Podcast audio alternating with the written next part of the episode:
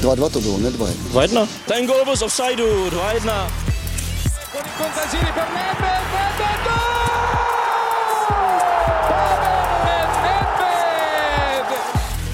se nebavíme o tom, že to byl fotbal nahoru a dolů. Proč mi dáváte takové otázky? Gole platí a je to pokutový kov pro Slávy. Rozhodčí z nás udělal Slávia je v lize mistrů, jak to krásně zní. Chtělo by se poněkud kostrbatě parafrázovat eh, starou dobrou slavistickou hymnu. Je tady se mnou Honza Podroužek. Ahoj Honzo. Ahoj, dobrý den. Redaktor deníku Sport eh, u speciálního mini dílu e-sport podcastu po slavistické kvalifikaci do ligy mistrů, na kterou už se dnes pohlíží jako na těžkou, ale ve směs takřka jasnou záležitost, ale minimálně až do gólu Jana Bořila to byly teda jako neskutečné nervy, tak čím to nakonec Slávia dokázala zlomit podle tebe, Honzo? Eh, nejvíc si myslím, že vstoupila uh, úplně jinak do druhého poločasu. Že její výkon vypadal v prvním a ve druhém poločase úplně jinak. Vím, že na každého to může působit uh, jiným dojmem, to je jako jednoznačně v pořádku, záleží na vkusu. Ale já jsem viděl Slávy v prvním poločase jako nervózní a chybující. Hodně technicky chybující. A myslím si, že to dostávalo do nebezpečných situací Kluž dost často. Minimálně ve třech případech určitě. A až teprve po té změně stran se Slávy jako sklidnila a ta její hra byla hnedka taková účinnější a vlastně v tom druhém poločase jsem Nespomínám si, že by Kluž měla něco, něco velkého, něco, prostě jak, jakoby Slávě zvládla obsáhnout jako po celém hřišti a do ničeho je nepustila. A už v tom druhém poločase si šla jednoznačně za postupem. Myslíš, že to bylo fyzického rázu, to odpadnutí té Kluže? Nemyslím si. Myslím si, že Kluž dokázala se Sláví hrát celý zápas. Fyzicky určitě, ale já mám pocit, jako by se slávisti od té 640. 47. minuty víc srovnali s tím, jaký břímě na nich leží. Hmm. Že zatímco před zápasem a během toho prvního poločasu si to asi dali hodně hluboko do hlav a možná to s nima trošku mávalo. A je to pochopitelný, to asi každý pochopí, jako teď přece, zápas, no. teď přece šlo jako velkou věc. Tak najednou jakoby v tom druhém poločase už se s tím uměli líp zžít, s tím tlakem a s tou vidinou té ligy mistrů. Natáčíme ještě teď před losem, takže samozřejmě nevíme, na koho Slávia ve své skupině narazí, jestli to bude Zenit nebo Barcelona, když to trošku jako přeženu. Každopádně je velice pravděpodobné, že se Slávia potká s někým, kdo je vlastně s týmem absolutní špičky evropského fotbalu, ať už to tedy bude kdokoliv. Jak si podle tebe Slávia v té nejvyšší konfrontaci eh, povede? Teď už si myslím, a to myslím fakt smrtelně vážně, že to ani není důležitý. Jako. To klidně mě ukamenujte. Možná ještě jedna věc, asi jako e, důležitá zůstane na té herní bázi, na tom herním projevu asi se bude bazírovat a, a Slávia se bude chtít předvíst, jako zejména po té fotbalové stránce. Ale teď Slávia splnila prostě, jo. A to je to hlavní. Je mezi elitou a samozřejmě bude chtít něco dokázat, to je mi úplně jasný, ty ambice e, ve Slávě lidi mají a je to pochopitelný. Myslíš si, že Slávia může mít jako nejvyšší ambice z českých týmů, něco do, opravdu jako dokázat v té lize mistrů a pokud to bude nějaká relativně hratelná skupina, tak se i dostat vlastně do další fáze, do osmi finále. Vlastně ze všech těch českých týmů za posledních 10-15 let. To je ta správná a i správně drzá otázka. Možná jsme si to nikdy moc představit nedovedli za dlouhou dobu. Konec konců, kdy naposledy byl tým ve vyřazovací části Ligy mistrů, český tým, Sparta naposledy Sparta. 2004? Ano, proti AC Milan, tým kolem Karla Poborského, kolem Tomáše Juna. Homoli. ano, Jiřího Homoli a trénoval to Jiří Kotrba. Ale už tehdy to bylo něco fascinujícího, co vlastně se považovalo za jeden z největších úspěchů českého klubového fotbalu od rozpadu federace rozhodně.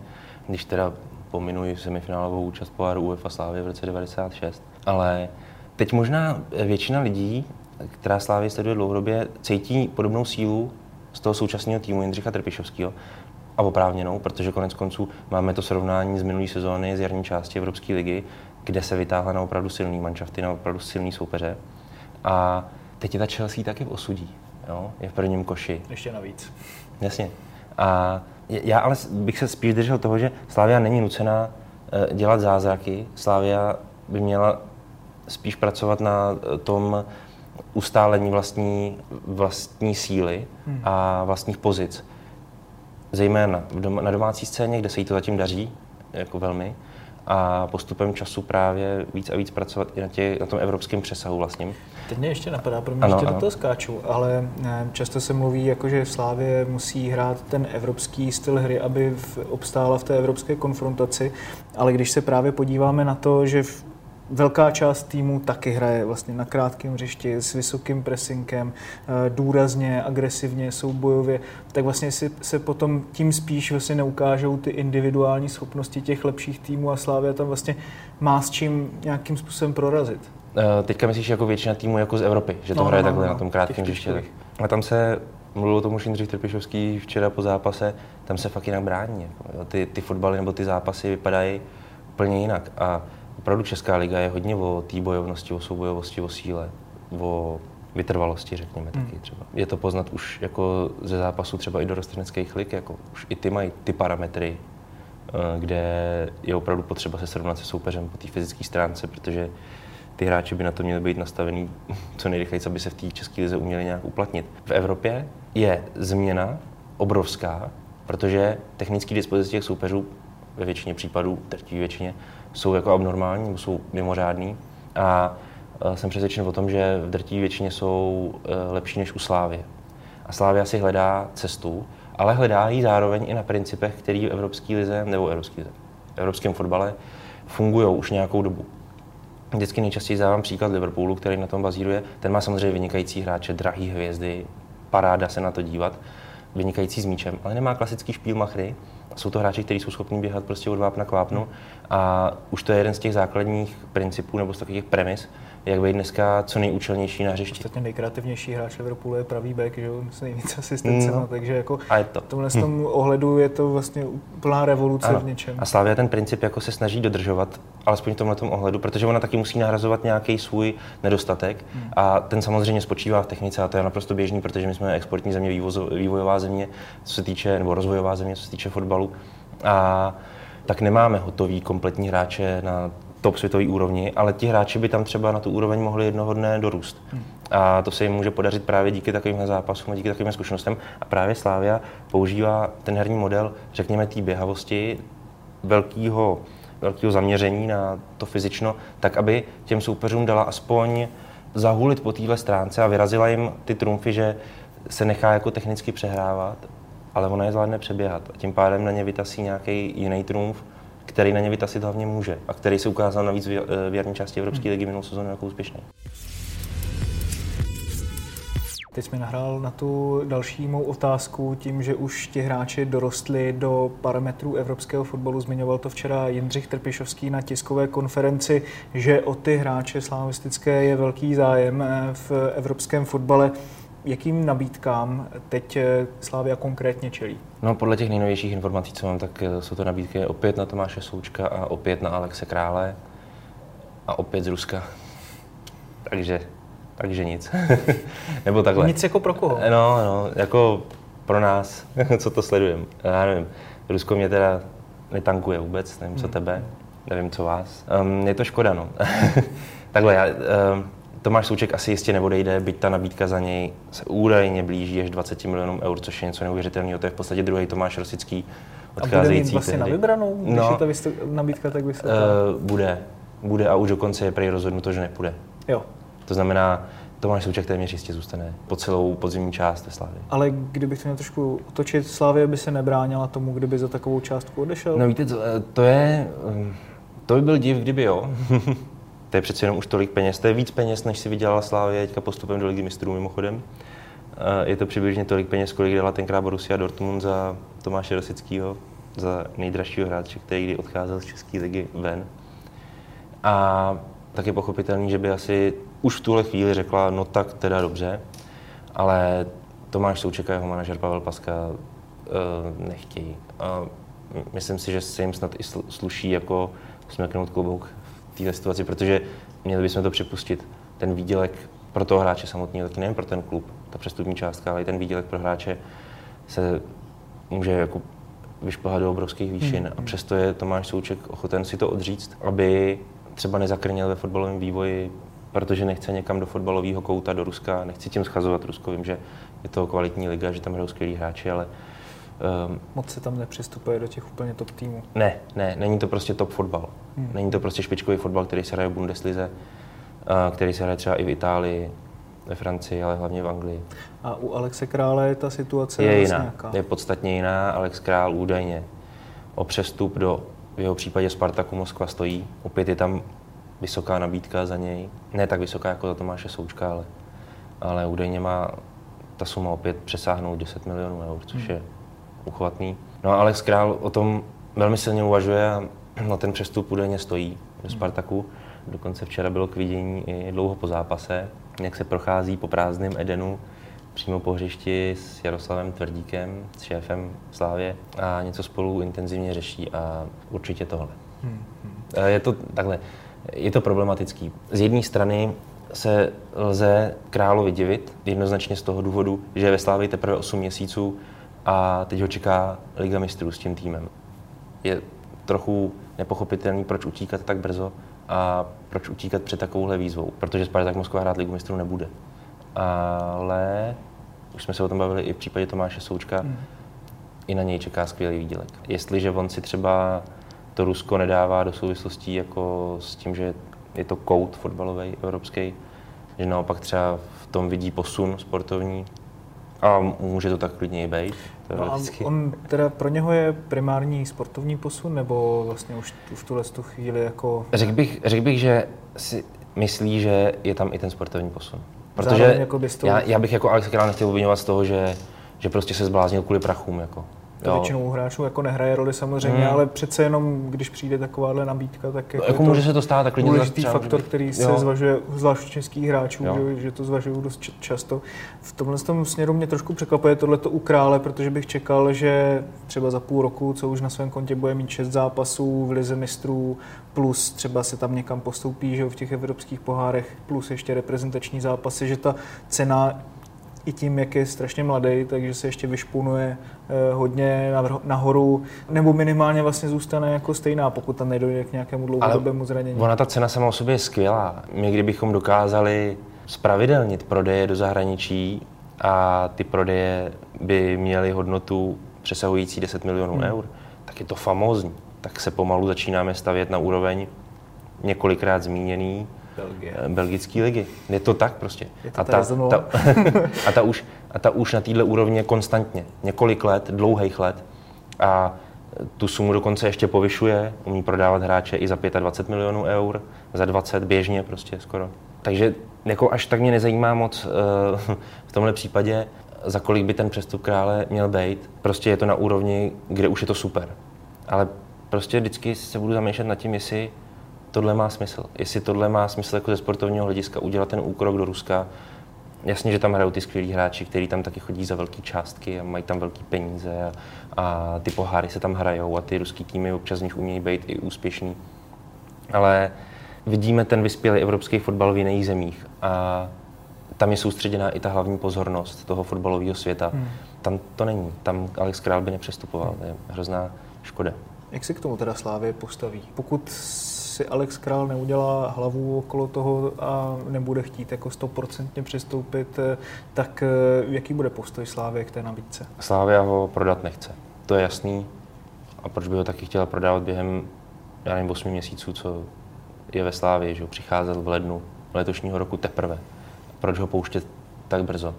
Navíc, ještě tady je další důležitý faktor. Pokud by Slávia o nějakého dalšího hráče, o jakýhokoliv, ať už o krále, ale i o kohokoliv, Hmm. teď přišla, tak si myslím, že je skoro nucená už opravdu nějakou posilu udělat. Byť do středu zálohy má varianty, ale Ta čtvrtá varianta na stopera. už no, nebyla by tam přesně tak čtvrtá varianta na stopera a nebyla by tam hlavně absolutní zástupnost, co se týče eh, každého toho postu, to znamená jakoby udělat si ty dvě sestavy vedle sebe. Hmm. A na tom, myslím si, trenér Jindřich Trpišovský docela bazíruje a asi by i měl na tom bazírovat. To znamená, že by bylo asi záhodno v takovou chvíli někoho rychle přivíst. Ale problém je, musel by se to udělat rychle a to není nikdy dobrý. No a když eh, teda Slávě uvažuje o nějakých případných náhradách, kdo se tam nabízí? No zatím uvažuje takhle. Eh, Ona je samozřejmě činná, co se týče sledování hráčů a potažmo nějakého výhledového nákupu, ale v tuhle chvíli není nikdo, eh, s kým by byla v nějakých rozjetých jednání nebo koho by měla zaháčkovanýho a koho by případně hned udělala. To znamená, asi by to nějaký čas zabralo, než by Slávia našla náhradu a právě si myslím, že pokud by nějaký odchod nastal, v tomhle případě teda Alexe Krále, tak by se musela do nějakého dobrodružství hmm. asi pustit. A Oscar, tam je nějaká klauzule, že by tady je, se mohla stáhnout? Tady je jen problém. Eh, vy když odsouhlasíte hostování svého hráče v jiném klubu, tak vy si nemůžete dělat úplně, co chcete. To znamená, existují určitý pravidla, které vám znemožňují to hostování okamžitě zrušit a toho hráče si jako vzít hmm. zpátky. Po určitý době to jde, jo, ta, ta lůta je nějak stanovená, taky samozřejmě záleží ve velké míře na dohodě samotných klubů, ale chci jenom říct to, že nelze spolíhat na to, že když odejde král, tak Slávia si okamžitě stáhne Oscara. Možná by to šlo, to ale opravdu záleží na smluvních závazcích a na dohodách. Napadá mě ještě další otázka. Slávia teď měla vlastně v základní sestavě devět českých hráčů proti Kluži. Co to z toho vlastně vyplývá pro český fotbal? Jaká je to zpráva pro něj a co by si z něho mohla vzít reprezentace? No, nechtěl bych to přeceňovat eh, do toho tématu, jako co to znamená pro český fotbal. Znamená to pouze to, že Slávia dobře vybírá český hráče a že s nimi umí dobře pracovat. Nemyslím si tedy, že pokud se Slávy s českými hráči takhle dobře daří, takže se bude takhle dobře dařit i české reprezentaci, pokud by byla ochotná vlastně převzít opravdu jako to jádro, nebo i to širší jádro slavistický jako vmáčknout ho do, do reprezentačního týmu. Přece jenom ale na druhou stranu úplně stejný scénář se stal v roce 2011 před Eurem 2012 z Plzní, kdy i Michal Bílek, který jehož tým neměl nějaké veliké jako herní základy, eh, na kterých byl postavený, tak eh, ti hráči si to dokázali vlastně uspůsobit podle svého a hrát vlastně ten do jisté míry plzeňský fotbal i na té reprezentační scéně. Tehdy se to povedlo, tehdy eh, zejména u Petra Jiráčka u Václava Pilaře a později na Euro dokonce u Davida Limberského taky například. To vyšlo, že vlastně i ta plzeňská atmosféra taková, hmm. jako, která v tu byla vynikající, tak um, pomohla české reprezentaci, ale to neznamená, že to je jako záruka.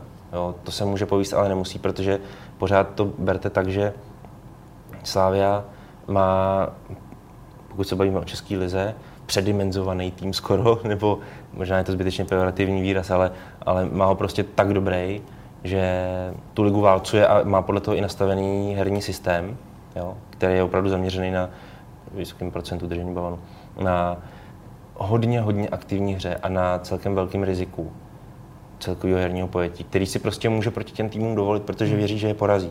Česká reprezentace není ve stavu slávě, to znamená, nemuselo by to nutně hned fungovat. Jako, možná by mohlo z toho pohledu, že je tam daný určitý jádro a základ, který by spolu fungoval a je spolu sehraný. To mi právě nahráváš na otázku, promiň, že ti do toho no, skáču, pohodě. ale e, právě vždycky to jádro z klubové hodně pomáhá i těm samotným reprezentacím. Teď, když se vlastně podívám na tu nominaci, na tu původní, možná, že tam ještě dojde k nějakým doplněním, ale v té původní nebyla ta stoperská dvojice Ondřej Kůdela, David Hovorka, která právě dokázala vybojovat další nulu pro Slávy a v podstatě už je to jediný inkasovaný gol v devíti soutěžních zápasech ze strany Slávy. Někdy tam byla jiná stoperská dvojice, ale i tak eh, jde o velký úspěch. Je to jediná stoperská dvojice, která bude hrát Ligu mistrů v českém fotbale. Chápeš, že eh, oba dva nebyli vlastně nominováni v tom prvním, v té první vlně?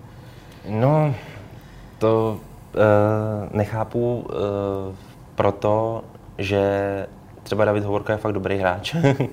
a, a, čekal a teď vlastně ho... na něho pěl Ody, ještě na Jindřich Trpišovský, chtěl jsem se k němu vlastně stejně tak jako dostat. Ano, jo, z tohohle pohledu myslím si, že v eh, Davidu Hovorkovi je tolik potenciálu, že je využitelný pro reprezentaci, takže z tohohle pohledu nechápu nominaci Davida Hovorky, ale na druhou stranu i chápu Jaroslava Šilhavýho, trenéra reprezentace, který zkrátka má nějaký představy o složení toho týmu a o složení stoperské dvojice a konec konců on s tímhle postem celkem dlouho bojuje a bojoval s ním už třeba jeho předchůdce Karel Jarolím.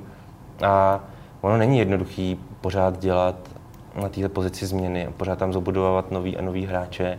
Proto, proto právě chápu Jaroslava Šelého, že se snaží k něčemu konečně jako přiklonit a něco trochu sehrát. Navíc ty stopery, který nominoval, tak nejsou starý.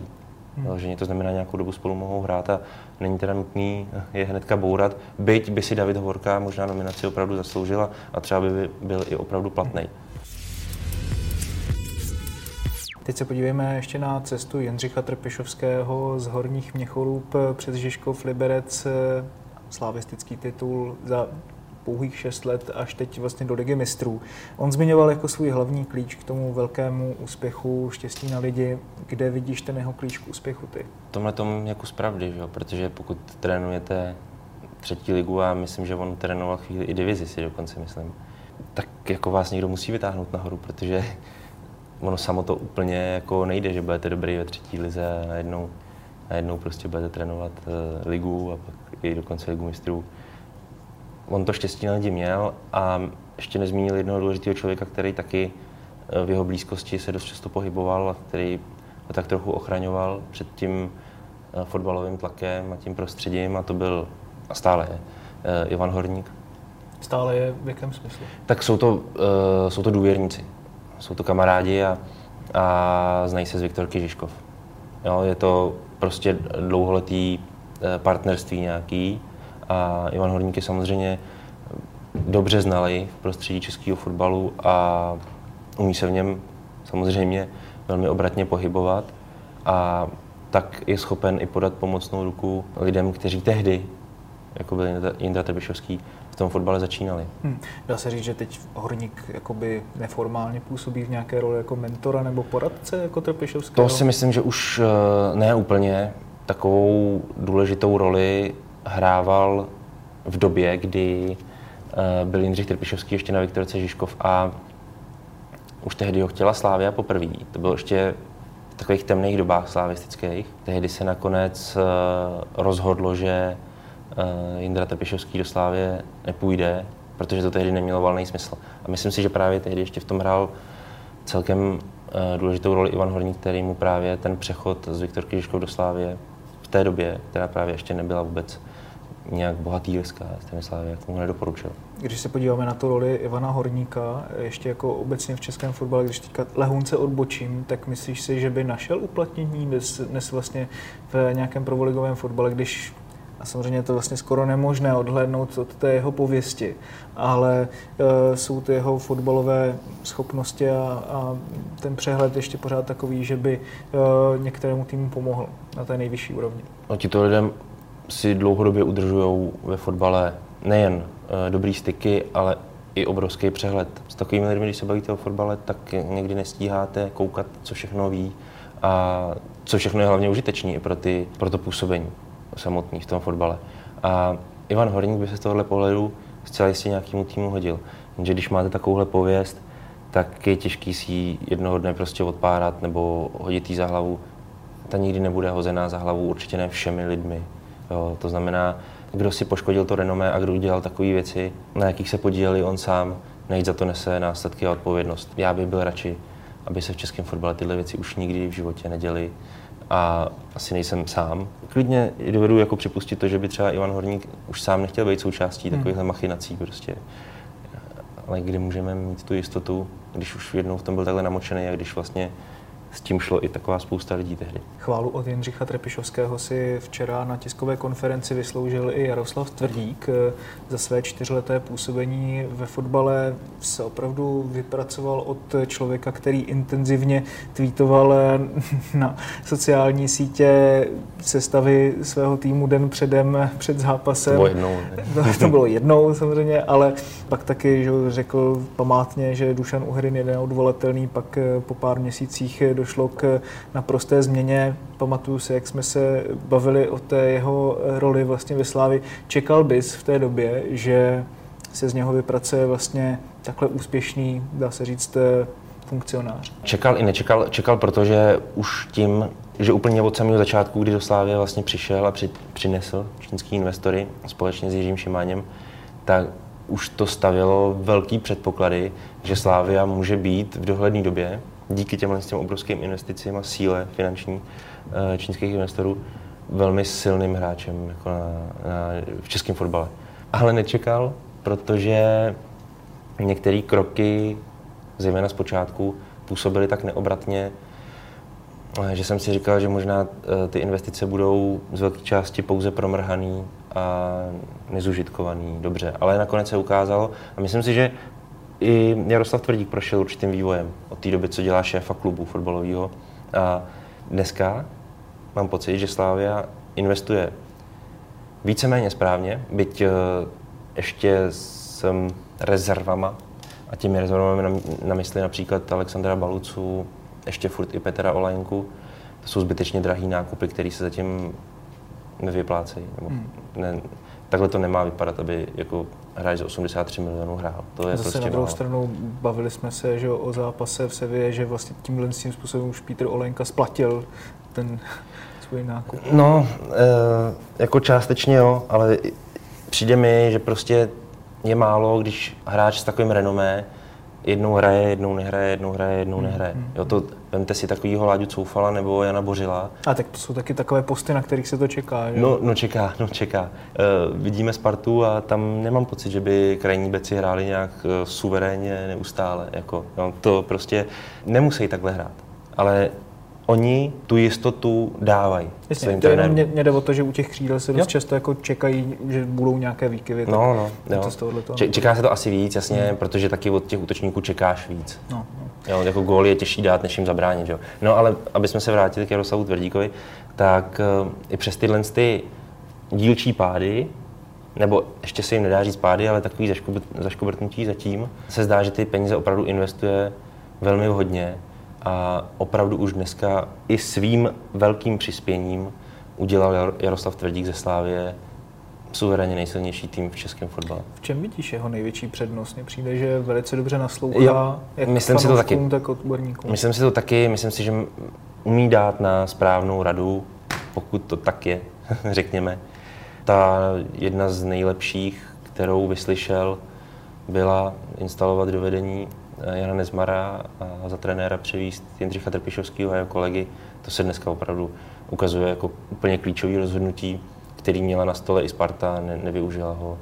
A Slávia ano, vyplatilo se jí to i se všemi libereckými posilami. V každém případě už i předtím vlastně tah Jaroslavem Šilhavým byl velice Ale už- povedený. už i ten byl- I ty přestupy ano, vlastně ano. tehdy byly velice povedené, takže i v tomhle tom ohledu jako možná se dá říct, že už tehdy vlastně nějakým způsobem dokázal kolem sebe dát dohromady jako úspěšný tým lidí. Tehdy musím říct, vlastně Jaroslav Tvrdík, ještě tehdy s generálním ředitelem Martinem Krobem, Byl to tehdy klíčový vlastně No. v tom vývoji Slávě? Tehdy angažování Jaroslava Šilhavého? Eh, myslím si, že se vyplatilo vsadit na člověka, který má slavistické zkušenosti, ale zároveň i eh, bohaté zkušenosti z jiných klubů, kde byl zároveň úspěšný. Tím mám na mysli titul Jaroslava Šilhavýho se Slovanem Liberec. A on dokázal ten tým, který se tam tehdy budoval, ještě pořád jako vlastně na začátku těch slavistických investic a ambic a vidin, tak eh, ho srovnal. Byl to tým zejména kolem Antonína Baráka, tým kolem, tehdy vlastně ještě hrál Muris Mešanovič, že jo. Už tam byl Josef Užbauer, Michel Gade, ano, ano, Michel Gade, vlastně taky, že? ano, ano, uh, tehdy, Jiří Pavlenka. Jasně, a Tomáš Souček například začínal, ale až ve druhé části té sezóny. Takže mělo to nějaký uh, už jádro, který bylo potřeba jenom trošku víc srovnat, což se Jaroslavu Šilhavým povedlo. Ono samozřejmě to nemělo až zas tak dlouhého trvání, pak se mu ta hra začala trošku bortit a lec, který slavistický fanoušci už eh, se na to nekoukali tak dobře, už je to moc nebavilo ta hra, tak jako trošku to upadalo. A zase se povedlo Slávy vlastně přivít správného člověka, aby to nakopnul a tomu se daří, jo, myslím Jindru Trpišovského, eh, držet to pořád v nějakém laufu, v takový jako šťávě správně. Jaké ponaučení by si z cesty Jaroslava Tvrdíka měli třeba vzít další funkcionáři? Co třeba on dělá, co jiní ne? On eh, neurčuje sestavu, neurčuje taktiku. Což ostatní já si dělám teďka trošku srandu, já jsem to řekl strašně vážně, ale, ale říká se to, že některý majitele jsou až příliš angažovaní ve sportovní stránce toho klubu, ve sportovní stránce třeba té výkladní skříně toho A týmu a tohle, kdy může působit právě kontraproduktivně. Co je na tom pravdy? Mají To na to nějaký, jako, jenom nějaký třeba osobní ješitný podíl, nebo spíš jako Ale- jde třeba o nějaké prodání nějakých hráčů kvůli? No, to může být u každého různý záměr, ale takhle zase, kdyby měl majitel záměr, že tohle hráče chce speněžit, prodat ho hmm. a že musí hrát, tak je to zadání majitele a, a pokud s tím trenér nebude souhlasit, tak si může rozstarat vlastní smlouvu a jako odejít. Takže hmm. To ještě bych dokázal pochopit. Doopravdy. Pokud prostě majitel, protože chceš taky vydělat nějaký peníze a ten klub potřebuje z něčeho žít. No a když vidíš v nějakém hráči potenciál a chceš ho prostě využít a pak speněžit, hmm. tak je normální, že se prostě majitel s trenérem dohodnou, že tomuto hráči dáme dostatečně velký prostor na to, aby to ukázal, aby se rozvinul. Ale je normálně jako je asi lepší, když to dělá někdo jako no, přímo sportovně samozřejmě, kvalifikovaný. Samozřejmě. Což je... s tím se chci vrátit právě k No, a to je právě to, že v takovém případě tedy ale musíte mít absolutní důvěru eh, v lidi, který máte v klubu a kteří jsou za to zodpovědní. A to je právě to, co se Jaroslavu Tvrdíkovi manažersky nebo šéfovsky podařilo. Hmm. Zatím jako opravdu tu strukturu klubovou nastavil tak, že tam tyto věci, alespoň takhle, co vlastně vyznívá ven, fungují. Samozřejmě se nabízí teď srovnání vlastně se Spartou a to čistě kvůli i tomu, že Jindřich Trpišovský mohl trénovat na letné. Nakonec se Sparta rozhodla jinak, nebo respektive se obě strany nedomluvily na vzájemné spolupráci. David Hovorka vlastně skončil na Spartě, protože nebyl považovaný za dostatečně dobrého hráče pro Spartu. Teď ve Slávi dokazuje své kvality. Ukazuje ta slavistická cesta, nebo respektive jaké po naučení ukazuje ta slavistická cesta i pro Spartu vlastně. Tady bych chtěl říct, že to není cesta to není tou cestou slavistickou. Byť tam může být jakkoliv dobrá, ale to není vůbec žádnou cestou nebo koncepcí. To je pouze tím, že mám podezření, velmi vážný, že na Spartě e, nepoznají dobrýho fotbalistu. E, že to prostě správně nezasadí do kontextu, do souvislostí českého fotbalu a české ligy. A to dlouhodobě nebo hmm, vlastně Myslím si, že dlouhodobě, protože to není pouze u Davida Hovorky tento případ. Jo to je třeba u Ondry Kudely. to je zvláštní, že jo. Jako vím, že to je jiný čas, jiný okolnosti, jiná doba, ale uh, ve Spartě si dlouhodobě vybírají opravdu špatný typy hráčů, který buď nepředvedou to, co by si Sparta od nich představovala a jak je třeba i platí, to znamená, náklady za ně jsou ne, absolutně neuměrní a neadekvátní tomu, co ti hráči odvádí na hřišti, anebo ti hráči to nezvládají fyzicky, teď má Sparta obrovskou marotku, neuvěřitelnou a navíc už jí to provází velmi dlouhou dobu, tyhle ty zdravotní problémy jejich hráčů. Já mám právě to podezření, že ve Spartě si neumí úplně správně diagnostikovat hráče a to je úplný základ. Jo. Ve Slávii tohle umí. Oni přesně vědí, co chtějí a stačí jim prostě ty hráče znát, vědí, že když jim dají dostatečný prostor a nebudou nad ním lámat, nad tím jednotlivým hráčem, lámat hůl po jednom zápase, nebo třeba i po dvou, tak on jim to jednoho dne vrátí. On, on prostě bude hrát dobře. Protože když kupujete dobrýho hráče, tak se vždycky musíte trefit. Jestliže ten hráč je dobrý a vy ho správně odhadnete, tak vždycky se do toho přestupu musíte trefit. Protože on jednoho dne prostě hrát dobře bude. Jenom vy musíte prostě věřit a počkat. Ve Spartě ta trpělivost neexistuje.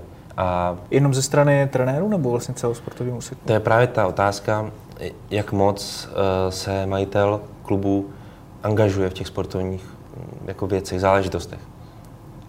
Říká se, že dost.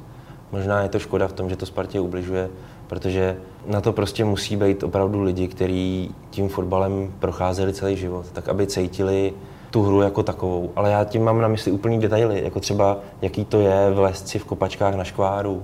A fakt, ale i takovýhle blbosti, jako který dneska třeba vůbec nebudete potřebovat, ale to je blbost. Je vlastně vám se hodí každá taková zkušenost. Jaký to je, když vám míč brnkne třeba v zimě o ucho? Jako, když, jaký to je, jak to bolí prostě, jaký to na tom hřišti je, jaký to je v té kabině, jaký to je, když máte v kabině zmetka plnýho, který ho nesnesete. Jaký to je, když tam naopak máte frajera, kterýmu bezmezně věříte a ty kluci ho mají rádi a táhne tu partu. Tohle to všechno je strašně důležitý znát, protože vám to vždycky pomůže.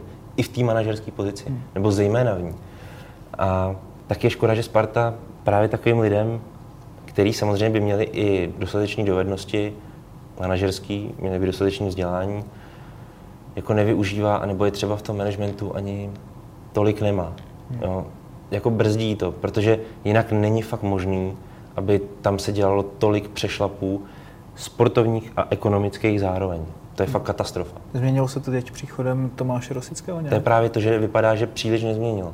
Jsou tam náznaky, že to vypadá, že trochu ano, ale, ale v čem ve finále? Ve finále v čem?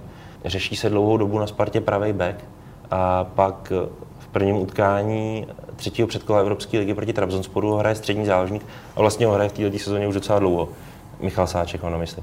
Ono hraje celkem obstojně, ale pořád je to střední záložník a pořád se ten pravý back řešil a zase to Sparta jako to vyústí ta situace do takového řešení. A to přece není řešení, tak to není ale správný, že jo. A koupený hráč Andreas Windheim, já ho třeba ještě do dneška vůbec neviděl. Já nevím, jak vypadá ten člověk. Jo, někde leží na marotce, prostě Bůh ví, co s ním je.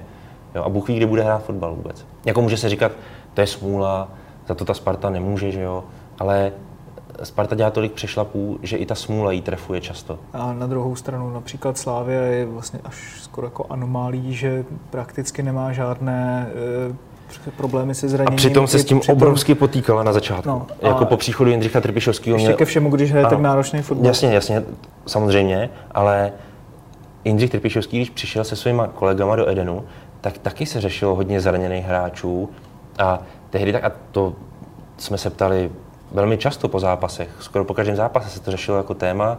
Oni se snažili doplňovat svůj realizační tým nějakýma fyzioterapeutama, řešila se tam akupunktura a podobné věci, které by těm hráčům měli zlepšovat eh, ať už rekonvalescenci, anebo vůbec prevenci před tím zraněním. A pořád se to omílalo, pořád tam byl někdo, kdo byl lehce nakopaný, ale kdo třeba trpěl na delší zranění. A dneska se to vymítilo. Jo? Uh, Jindřich Trbišovský je s tím uh, svým realizákem ve Slávii od prosince 2017, čili rok a řekněme tři čtvrtě zhruba. A, a ten problém je, je vymícený téměř. Jo? Samozřejmě tam přetrvávající rekonvalescence Jakuba Hromady, ale u něj je otázka, jestli vůbec ještě někdy bude hrát fotbal. Je to velmi nejistý, jako, protože to je fakt už obrovsky dlouhá doba, jak on se léčí z toho zranění. Ale to je jediný hráč. Dobrá, tak vidíte, že z minidílu sport podcastu se nakonec vyklubal regulérní díl, jak nás baví eh, bavit se o fotbale. Děkuji moc krát, Honzo, že jsi udělal čas na sport podcast. Přejeme Slávě hodně úspěchů v Lize mistrů, ale taky přejeme hodně úspěchů ostatním českým klubům, ať Slávy i v tom domácím prostředí vytvoří co nejkonkurenceschopnější prostředí. Mějte se moc pěkně a eh, můžete nás dál poslouchat na eSport.cz lomeno podcasty a ve všech podcastových aplikacích včetně už dnes konečně i iTunes, ale taky na našem YouTubeovém kanálu Deník Sport. 2-2 to bylo, ne 2 2-1. Ten gol byl z offsideu, 2-1.